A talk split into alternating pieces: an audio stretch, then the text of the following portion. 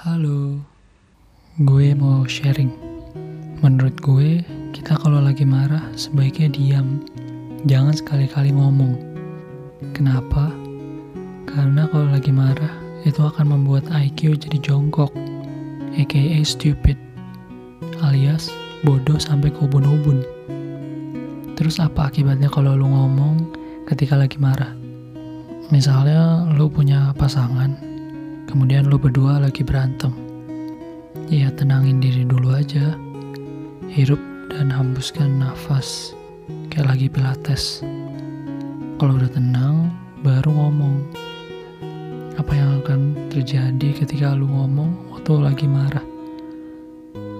Lo kemungkinan akan ngeluarin kata-kata yang menyakitkan buat pasangan lo. Yang berakhir putusnya hubungan lo berdua. Padahal masalahnya sepele. Makanya dalam Islam, perkataan talak sebagai syarat cerai hanya bisa diucapkan oleh pria, bukan wanita. Karena kalau wanita juga bisa, lalu ketika disenggol perasaannya, wanita langsung talak, talak, talak, talak. Masa baru nikah langsung cerai? Kan lucu. Sekarang gimana cara menghadapi orang yang marah? Gue pernah coba ada dua cara.